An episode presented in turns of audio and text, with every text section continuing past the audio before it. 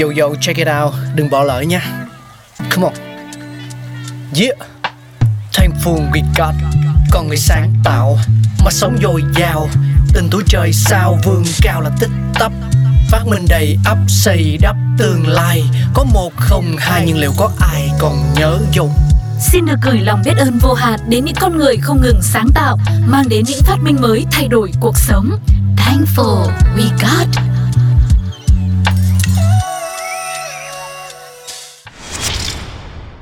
Vui mừng chào đón tất cả các bạn thính giả của Pladio đang cùng đến với chương trình Thankful We Got, nơi chúng ta sẽ được tìm hiểu về lịch sử ra đời của những vật dụng, những phát minh rất quan trọng đối với con người. Ngày hôm nay sẽ là lịch sử ra đời của chiếc máy sấy tóc các bạn nha.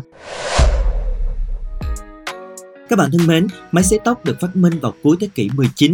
Mô hình đầu tiên của những chiếc máy sấy này được tạo ra bởi Alexandre F. Bow Godfroy trong tiệm làm tóc của ông tại Pháp năm 1890. Phát minh của ông là một phiên bản có kích thước lớn, đi kèm với nó là một chỗ ngồi cho người sử dụng. Trước khi máy sấy ra đời, thông thường người ta thường sấy khô tóc bằng một thiết bị tương tự là máy hút bụi. Thực ra, mẫu máy sấy đầu tiên do Alexander Gottfried phát minh ra đã lấy cảm hứng từ những chiếc máy hút bụi.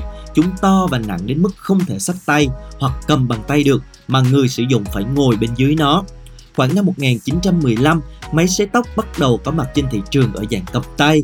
Điều này là do những đổi mới của một công ty công nghệ và sau đó là Racing Universal Motor Company của Hoa Kỳ và Hamilton Beach Company đã đưa ra những cải tiến cho phép máy sấy đủ nhỏ để có thể cầm bằng tay.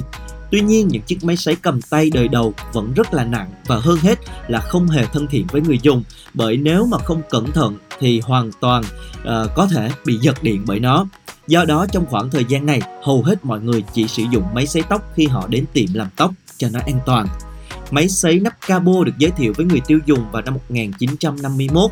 Loại máy sấy này thường nằm trong một hộp nhỏ di động, được nối với một ống đi vào nắp cabo, cho phép mọi người đưa đầu của mình vào bên trong. Và một trong những thay đổi quan trọng nhất đối với máy sấy tóc là chúng được làm bằng nhựa để nhẹ hơn cũng như là an toàn hơn với người sử dụng. Điều này thực sự được chú ý vào những năm 1960 với sự ra đời của động cơ điện tốt hơn và cải tiến chất dẻo.